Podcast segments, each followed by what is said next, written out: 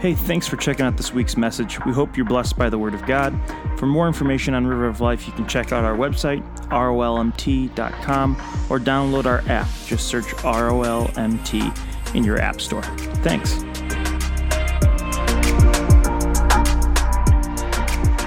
Deuteronomy chapter 20, verse 4 says this For the Lord your God is the one who goes with you to fight for you against your enemies to give you victory. Let's pray.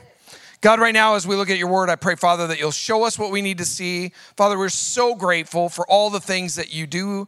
Lord, we thank you for who you are. God, I know that there are so many victories, even in my own life, that as I would look back, I would see your hand at work and how much you fight for me. So, God, I pray that as we step into this new series, that God, you would remind us again, not only of past victories, but you would encourage us with future victories. That, Lord, you would show us that you fight for us. And we praise you for that. In Jesus' name, amen. So today I want to take a few moments and we're going to look at uh, a story out of the life of David. We find it in 1 Samuel chapter 17. You know, I was going to preach this message and I thought, well, it doesn't seem like it was that long ago that I talked about David and Goliath, but can I tell you, it's been like eight years since I preached on David and Goliath. And so I feel pretty confident to be able to do that today. 1 Samuel chapter 17, verse 16 says this For 40 days the Philistine came forward every morning and every and, and evening and took his stand. Now Jesse said to his son David, Take this ephah of roasted grain and these 10 loaves of bread for your brothers and hurry to their camp. Take along these 10 cheeses to the commander of their unit. See how, their, how your brothers are and bring back some assurance from them. They are with Saul and all the men of Israel in the valley of Elah fighting against the Philistines. Early in the morning, David left the flock in, in the care of a shepherd, loaded up, and set out as Jesse had directed him. He reached the camp as the army was going out its battle position, shouting the war cry. Israel and the Philistines were drawing up their lines facing each other. Now, I'm going to stop there for a moment because for some of you, you've been in the church, maybe you know what, where this story is going, you understand this story, and you know that there's this incredible miracle that's coming. But can I just tell you, as somebody who had teenage boys, the miracle, one of the miracles has already happened. Jesse says to his child, his son, his teenage boy, he says, Hey, listen, I need you to go and do this for your brothers. Yes. And he does it. Yes. All of you who are parents of teenagers can say, Amen. That is miraculous. Not only does he do it, it says he woke up early to go do it. I mean, we're just talking miracle after miracle after miracle. Um, all right, verse 22. David left his things with the keeper of supplies, ran to the battle lines, and asked his brothers how they were. As he was talking to them, Goliath, the Philistine champion from Gath, stepped out from his lines and shouted his usual defiance, and David heard it. Whenever the Israelites saw the man, they all fled from him with great fear. Now, the Israelites had been saying, Do you see how this man keeps coming out? He comes out to defy Israel. The king will give great wealth to the man who kills him. He will also give him uh, his daughter in marriage and will exempt his family from taxes in Israel. Everybody say, Amen. amen. David asked the man standing near him, What will be done for the man who kills this Philistine and removes this disgrace from Israel? Who is this uncircumcised Philistine that he should defy the armies of the living God? So let me give you a couple of things that are, are understood about Goliath. Biblical scholars don't agree 100% on how tall he was, but it is somewhere between seven and nine feet tall, is what the consensus is. And he was probably wearing about 126 pounds of armor. He could throw a spear with accuracy the length of a football field. And so, as we look at this, it's crazy to think about this little teenage boy coming. He is basically Uber Eats at this point, right? He's not a soldier, he's not a warrior, he's just been called to bring lunch. And he shows up and he sees that the Israelites go out and it's morning, so they get into their line, they're ready to fight. The Philistines line up in their line, and as they're lining and, and they're sizing each other up, then this giant, this big man comes out and he begins to yell and scream. And, and the Bible says that the Israelites then, instead of standing there, they flee, they run. And so David enters the camp and he begins to ask, Why are you letting this happen? What is it that you don't understand? How is it that you think that this guy is so strong? So he has a run in with his brother and he proceeds to ask, What is stopping us here? And so I want to look at a couple things about this story. First of all, what got David to this place on this particular day? And we see in 1 Samuel 16 that God sent Samuel to Jesse's house earlier on, and, or, and, and in that, he was there to anoint a king. Now, I'm not going to go through that whole story, but if you know that story or if you want to spend some time looking at it, it's interesting because Samuel has been called to Jesse's house. He says, I'm going to go and I'm going to anoint the next king. And he gets to Jesse's house, and, and, and Jesse lines up all of his sons from oldest to youngest, from, from these fine specimen who would make incredible kings. And, and, and as he's going through and he's, gonna, he's looking for who he's supposed to anoint, he goes, I, I, don't, I don't feel like any of these are the right guys. And they said, Do you have any other other sons. And, and, and Jesse goes, Well, just David. He's out in the, he's out in the field, though. He's, he's, he's the little guy. He's the guy that's doing the cruddy job. And so he says, Go get him. And, and so this has happened before David is, is doing this, this, this uh, run in with Goliath, but that he gets anointed to be the king. It's the underdog aspect. Not even, he wasn't even looked at, he wasn't considered he wasn't, he wasn't even on the list. He didn't get pulled in like, well, we'll keep you here just because you are one of the brothers and we'll just let you be here where there's no way they're going to pick you. They didn't even think there was a chance, so they left him in the field. So people maybe have written you off. Maybe you feel as though when you when we even talk and hear about God's vision for your life or God's plans for you and all of that, you you have all kinds of reasons why you could never be picked. And that's, as we look at this story, I want you to understand that's, that's David's story. That's where he came from. He came from being the one that nobody even considered. He probably assumed that he would live his whole life being the least.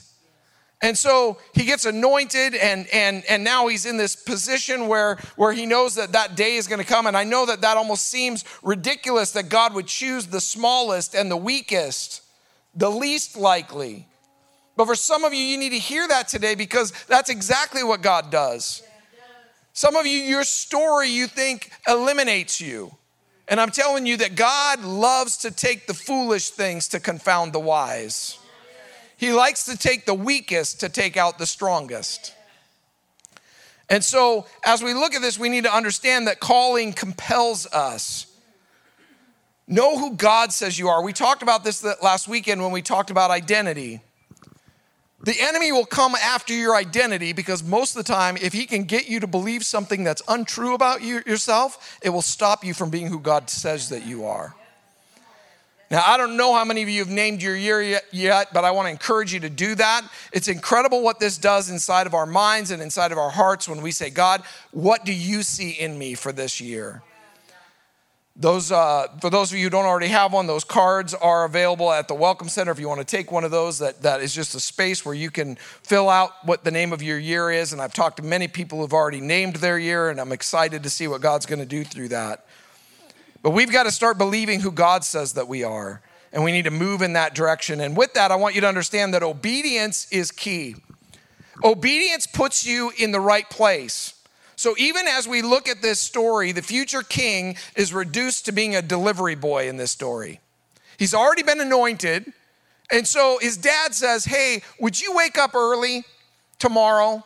And would you take some bread and some cheese and go check on your brothers for me? Now, he could have said, Do you know who you're talking to? I am the future king. There's other people you can send to do that. But instead, he's obedient Obedience is important. He, had he not been obedient, David never would have killed Goliath. He wouldn't have even heard Goliath. He wouldn't have known about Goliath. For some of you, you need to hear this because, um, because you are not allowing yourself through obedience to be put in the right place at the right time. Things you think are insignificant gain significance when we do them as unto the one who holds all significance. So, this story, pretty insignificant task. Future king could easily say no, but instead he says, I am called to be obedient. My dad asked me to, I'm gonna do it. Now, out of that obedience, he finds himself on the battlefield. As he finds himself on the battlefield, he begins to see there's a problem here. And not only does he see there's a problem here, he knows inside of him there's an answer to the problem. But for many of us, we're not, we're not where we're supposed to be because we've given up, uh, uh, we've not been obedient in the little things. Maybe it's because you think you're, you're too big for them. Maybe it's because you don't want to do them. Maybe it's just because you're busy doing other things. But obedience puts you on the battlefield. Great accomplishments start with a simple act of obedience. And faith gives us what we need to win. So, what you need to understand is the way that this battle would have worked is that they would have lined up all of these warriors, and in an instance, they could either all go uh, all versus all, they all just go against each other, or they can say, one king could say to the other king, Hey, I'm gonna send my best warrior against your best warrior. And whoever wins, they win. The, the, that army wins. And so this is a big deal. I mean, we look at the story and we're like, oh, yeah, that's cool that that happened. But the, the reality is, is this is a very big deal. And so because of that, David has to convince them that he can do this. Verse 32 David said to Saul, Let no one lose heart on account of the Philistine. Your servant will go and fight him. Saul replied, You are not able to go out against the Philistine and fight him. You are only a young man, and he has been a warrior from his youth. But David said to Saul, Your servant has been keeping his father's sheep. When a lion or a bear came and carried off a sheep from the flock, I went after it, struck it, and rescued the sheep from its mouth. When it turned on me, I seized it by its hair, struck it, and killed it. Your servant has killed both lion and bear. This uncircumcised Philistine will be the one, uh, will be like one of them because he has defied the armies of the living God. The Lord who rescued me from the paw of the lion and the paw of the bear will rescue me from the hand of this Philistine. So I want to I want to land here for just a second because I think this is important. I am sure that when David was was out with his sheep and a bear would come and take one of his sheep and he'd have to go and, and fight the bear and, and, and get the sheep back and all that. I'm sure there's part of him because david we know through scripture was a worshiper. So he might have even been out there with his harp and worshiping and all of a sudden this bear comes and grabs one of the sheep and he's got to set the harp down. He's got to go run after this thing and do all this stuff. And he probably was even a little bit maybe even grumpy about the fact man i'm tired of these stupid animals coming and taking my sheep but can I tell you that God was padding his resume? So last week we talked about Jacob and his limp. And we talked about the fact that, that Jacob could have complained about the fact that he had a limp, that he, that he got this limp from wrestling with God. And some of you have a limp because you've done some things and you've had some hard things happen in your life. Some of you have walked through trauma. Some of you walked through hardships. Some of you have gone through things that, that every time it comes up in your mind, it, it actually brings pain to you. And, and you, can either, you can either curse those things or you can say, God, I believe that you're going to use those things for me to change the world. As we look at this story, we see that David could have been very upset the fact that he had to do all these things. He probably wondered, why is it that I have to fight a lion? Why is it that I have to fight the bear? But as he stood in this moment, we see that God is saying, I did those things. It was training for you, it was setting you up for this very moment because this is an important moment, not only for you, David, but for the whole nation. It's a transformation moment. And with that, he gets Saul's permission to proceed. There's more to the story. You can see that, that they, they, they make decisions that they're going to try and, and put him in armor and all these things. But David goes and he collects some stones and he doesn't do it with the armor. See, man knows what man knows, right? So they, the, the thing to do is like, hey, you're going to go fight this guy. He's got all this armor. We're going to get you a bunch of armor. And, and David, being a young man, puts on the armor. It's too heavy. It's too clunky. It's not what he needs. And so he takes it off and, and he goes and he collects some stones. And verse 41 says, Meanwhile, the Philistine, with his shield bearer in front of him, kept coming closer to David. He looked David over and saw that he was little more than a boy, glowing with health and handsome, and he despised him. The more confident we become in our faith, the more the enemy despises us. The more you walk with an understanding that he is with you, the more the enemy is going to despise you. The more he's going to come against you, the more he's going to want to take you out. Verse 43, he said to David, Am I a dog that you come at me with sticks? And the Philistine cursed David by his gods. Come here, he said, and I will give your flesh to the birds and the wild animals. David said to the Philistine, You come against me with a sword and a spear and a javelin, but I come against you in the name of the Lord Almighty, the God of the armies of Israel, whom you have defied. This day the Lord will deliver you into my hands, and I will strike you down and cut off your head. This very day I will give the carcasses of the Philistine army to the birds and the wild animals. David knew how to talk some smack. And the whole world will know that there is a God in Israel. All those gathered here will know that this is not my sword or spear that the Lord saved, by, by my by my sword or my spear that the Lord saves. For the battle is the Lord's, and he will give all you into our hands. As the Philistine moved closer to attack him, David ran quickly toward the battle line and met him. So there's something interesting about this story, and part of the reason I wanted to preach it is uh, if you were to Google Bible characters who were underdogs, David would be the first one. David and Goliath. In fact, so much so that you will hear the term David and Goliath even in secular terms, where they will say, they will say, oh, the little guy taking on the big guy. You're, and it and it almost means always that he's the underdog. But what I want you to hear, and what this series is actually really all about, is that David knew he was not the underdog.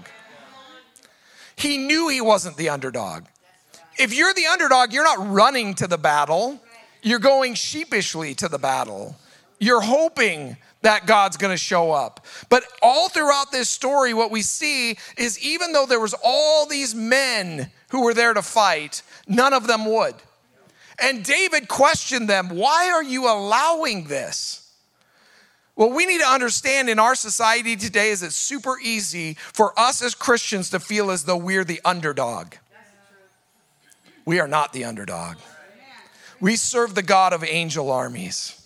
We serve the one who is fully in control, who has always been in control, and will continue to always be in control. So, as we see this, I want you to understand that David did not see himself as an underdog. And my hope is to bolster your faith so that you will begin to understand that you are not the underdog in your story. David had a lot of things that, if we looked at it through man's eyes, were against him in this story. These men who were trained, who were armed, who were ready, they would not, they would flee when they saw Goliath. So if you look at it through our, our the eyes of our flesh, it's like this doesn't make any sense. Why would he? But David was in a place where, and I, I gotta say this, I think that a lot of the reason that David had so much faith was because he spent so much time with his God. As we look at scripture, we see that David was a worshiper. We see that David would continually be in prayer. He'd be, I mean, he had a lot of time with sheep. So he had a lot of time to be praying. So he did. And he spent that time praying. And as he prayed, God would speak to him, God would show himself to him. We see that again, there's a battle against a bear, God shows up. There's a battle against a lion, God shows up. So David is fully versed in the fact that God is a God who shows up. So if we look at this, uh, Goliath could throw a spear accurate, accurately the length of a football field. And, and as we look at the story, David was much closer than that. Goliath was covered from head to toe with armor. There was one opening between his eyes. And David didn't whine, he didn't run away, he didn't say, This is impossible. See, a lot of times I think when we're in the middle of a battle, we want a football field size opening. And God may just give you a, an opening of a few inches. But the thing is, is if it's up to you, then that's scary. But if it's up to God, it's possible. So if you come to a place where, like David, you go, Yeah, I've got this much room, just that little amount. I'm that guy that's way over there. I'm pretty good with this, but good thing it's not dependent on me. I mean, there's a little bit of me that wonders if David didn't have a little bit of like, uh, just in case, because he grabbed more stones than he needed. He actually only needed one. Verse 49 reaching into his bag, taking out a stone, he slung it and struck the Philistine on the forehead. The stone sank into his forehead and he fell face down on the ground. So David triumphed over the Philistine with a sling and a stone, without a sword in his hand. He struck down the Philistine and killed him. David ran and stood over him. He took hold of the Philistine's sword and drew it from its sheath. After he killed him, he cut off his head with a sword. So now there's a few things about this story that I want you to understand. A teenager with no armor against a giant fighting machine with 126 pounds of armor. A king sent a teenager when men wouldn't go. What's the moral of that? It's the fact that this teenager, this young man, understood who was fighting for him. And some of you need to hear that today because you are in the middle of it right now. You've got a giant in front of you right now, and you're not sure how you're going to get to the other side. You're not sure how you're going to be able to, to make it through. And I want you to hear it today because you need to understand that if you're going to fight it on your own, then you may or may not win. I can't promise you anything. But if your hope is in Him, if your trust is in Him, if you understand that He fights for you, he can do exceeding abundant above anything that you could ever ask or hope for because that's the God that we serve. God has victory for you. It starts with calling. Maybe you don't feel a clear direction at this moment, but start following what you know. In other words, what, what is it that you know? You know God's word. So begin to walk that out. And I, I'm telling you right now, we talked a little bit about it before, but, but being able to put yourself into a position where maybe you don't know if you hear God's voice or not, but begin to pray that then and say, God, I want to hear from you. Lord, will you, will you reveal yourself to me? And sometimes it might be a thought process that you have. It might be a verse that you read. It might be through somebody speaking something to you. But inside of that, becoming, uh, becoming a person that will listen for the calling that God has for you. And then that moves us to the next thing, which is so important, and that's obedience. Be faithful with what you know to be right. So, David, obedient, puts him in position disobedience, this story wouldn't exist. If David had said, and he and he probably could have. I mean, uh, in that time and stuff, you'd be in trouble for not listening to your dad. But I don't know what it is if you're anointed to be king. I don't know how that works. But he could have made an excuse. He could have said, "I'm not feeling good. I don't really want to go today. Whatever." But instead, he said, I'm going to be obedient. I'm going to get up early. I'm going to go and I'm going to, I'm going to check on my brothers as my dad has asked. And because he was obedient, he finds himself in a place. Some of you haven't been in a place for victory because you haven't been obedient to even get yourself to the battlefield. And then the last part is faith. Seeing what God can do, knowing what God can do. Some of you are still wrapping your head around calling, but I want you to understand that, that for, for you in your story right now, in the circumstance that you find yourself in today, can you put yourself into a place where you begin to go, God, I don't know how, but I know you will.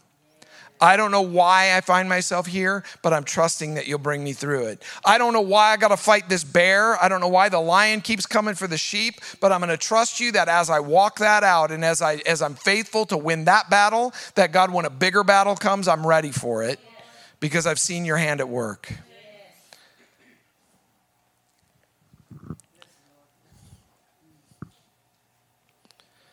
Once you pass through those three things, you'll put yourself into a position not only to see bigger battles, but to win bigger battles.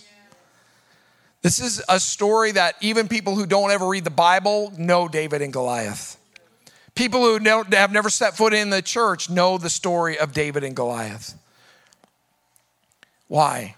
Again, people outside of the church, David's the underdog. He, take out, he took out the big giant. But in David's eyes, Goliath was the underdog. Whatever your problem is today, whatever your struggle, whatever it is you're faced with today that seems overwhelming, it's the underdog.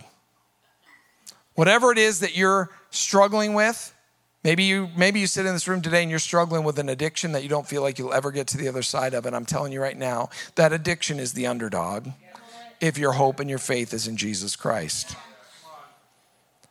Maybe you find yourself faced with financial crisis and struggle, and you don't know how you're going to pay this month's rent and all of those things. And if you're doing it on your own, then you are the underdog. But if your hope is in Him, that is the underdog.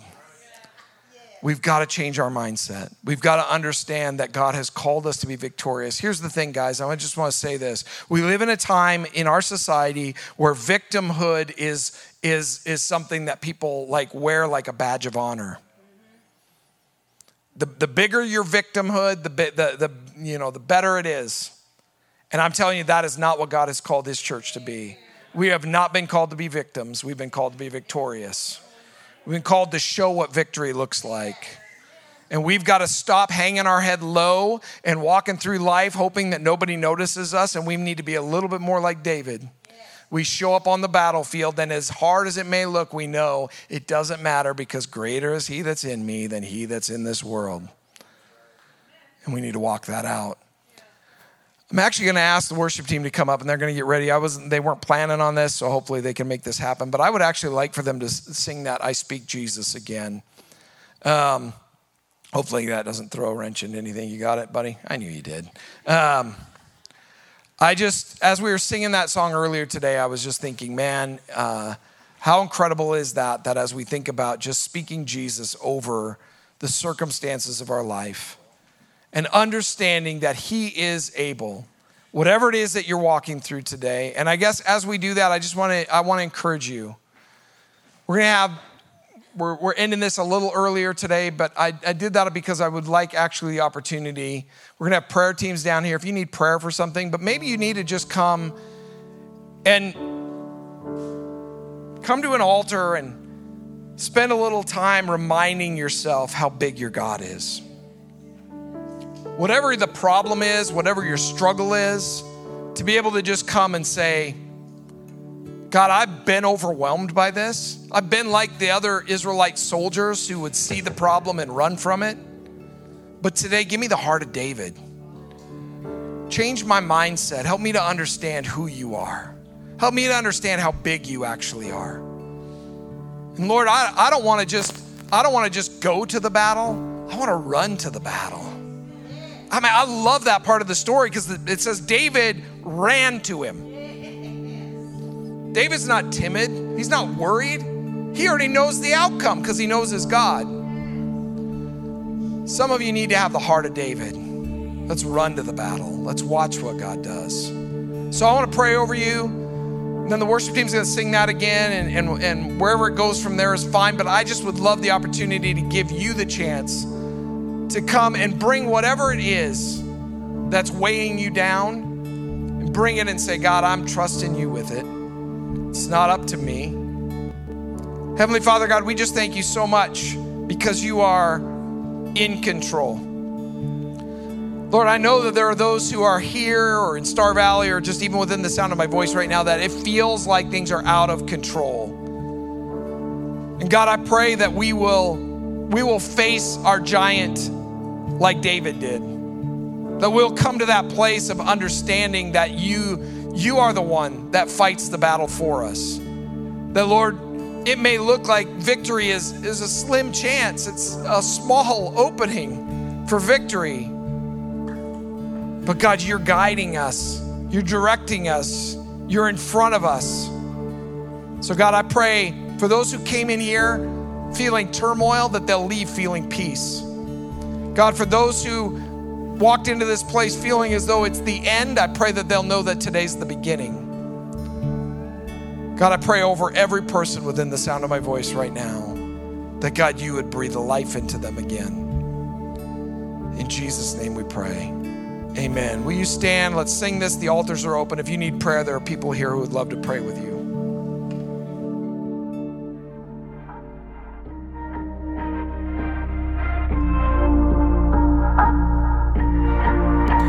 Thanks for listening. River of Life is a ministry in East Missoula, Montana. We exist for one purpose to make Jesus famous by showing his love to the lost, broken, and hurting. For more information, you can check us out online at rolmt.com. If you've made a decision to follow Jesus today, we'd love to talk to you about what comes next. Shoot us an email at nextstep at rolmt.com. Thanks.